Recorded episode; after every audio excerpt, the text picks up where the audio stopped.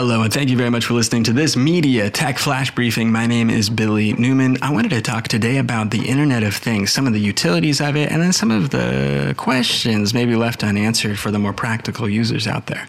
So, considering IoT for a second, the Internet of Things, one of the biggest issues I see with it is the leverage that it takes from the home, sec- well, your security architecture that you have within the network of your house.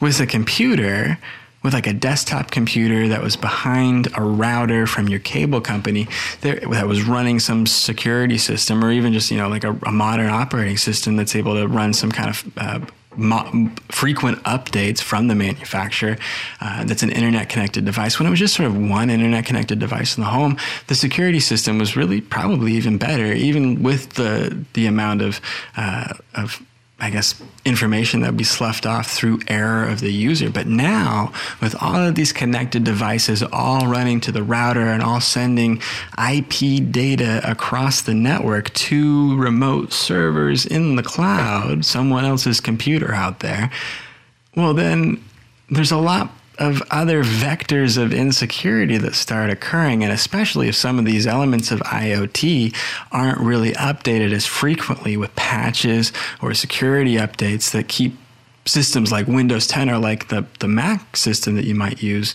secure, uh, these things just take maintenance and development. And a lot of these companies that are smaller, they don't produce those things for a long time. Even a lot of the companies that produced IoT devices in 2015 aren't even in business anymore. And therefore, of course, don't support the service.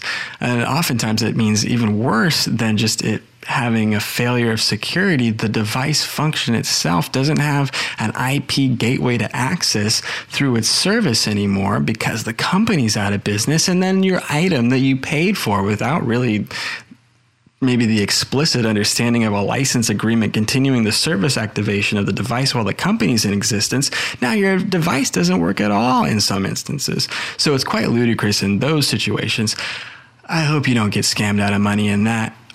IoT is great. My my Echo device is fantastic for calling out timers in the kitchen and turning on and off lights remotely with that functionality. It's quite fun to yell out, "Turn my lights on, turn my lights off." It's great to do that sort of stuff, but outside of that, I wonder how adept some of these skills are going to be until we come about with a new iteration of voice recognition that's going to be a little closer to AI, actual artificial intelligence than something more like coding, like what we seem to experience right now. Seems a lot like coding, right?